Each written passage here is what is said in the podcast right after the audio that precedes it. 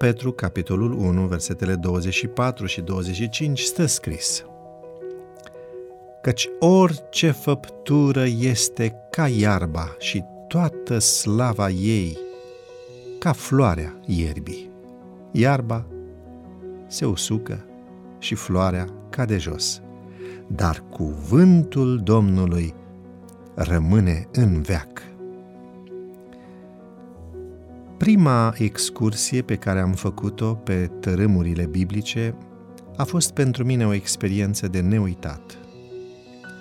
Îmi amintesc de vizita noastră la Muzeul Cărții din Ierusalim, unde erau expuse faimoasele manuscrise de la Marea Moartă.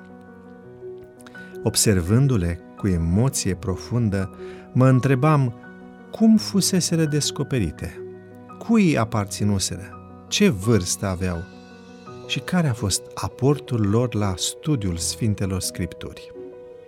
În anul o mie nouă sute patruzeci și șapte, când erudiți partizani ai unei critici înverșunate puneau la îndoială autenticitatea numeroase cărți din Biblie, Mohamed ed-Dib Hassan și Ahmed Mohamed, doi beduini care căutau o capră pierdută pe malul stâncos de vest al Mării Moarte, au dat peste o peșteră, pe fundul căreia au găsit opt vase de ceramică. Unul dintre ele conținea suluri, unul mare și două mai mici. Emoționați, păstorii și-au dus descoperirea în tabără. În zilele care au urmat, au continuat să exploreze grota și au găsit alte fragmente de suluri pe care le-au vândut unui anticar din Betlehem.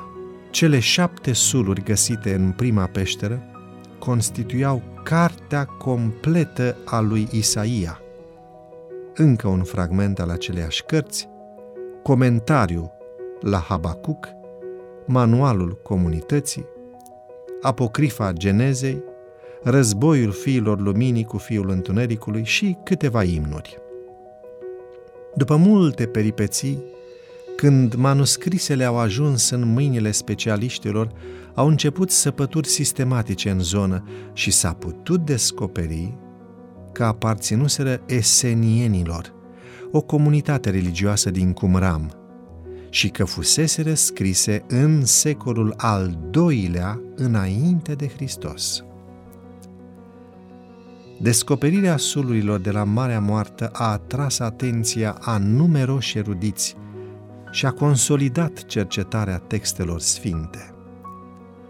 Datorită acestei descoperiri, versiunile ulterioare ale Bibliei au ținut cont de numeroase date de valoare lingvistică care au contribuit masiv la știința interpretării scripturilor. Avem astăzi certitudinea că textul biblic este autentic și corespunde cu ceea ce au cunoscut evreii antichității. În providența sa, Dumnezeu a conservat textul biblic pe parcursul a mai bine de o mie de ani. Când autenticitatea Bibliei este pusă la îndoială și când este atacată fără milă, totuși, este în cerul un Dumnezeu. Da, Tatăl Ceresc este Cel care a inspirat Scripturile și știe mai bine cum să le apere. Nu există motive să ne pierdem încrederea în Biblie și de fiecare dată când se vor manifesta atacuri împotriva autorității Cuvântului lui Dumnezeu, Domnul va răspunde la momentul potrivit pentru a stabili acuratețea cuvintelor sale.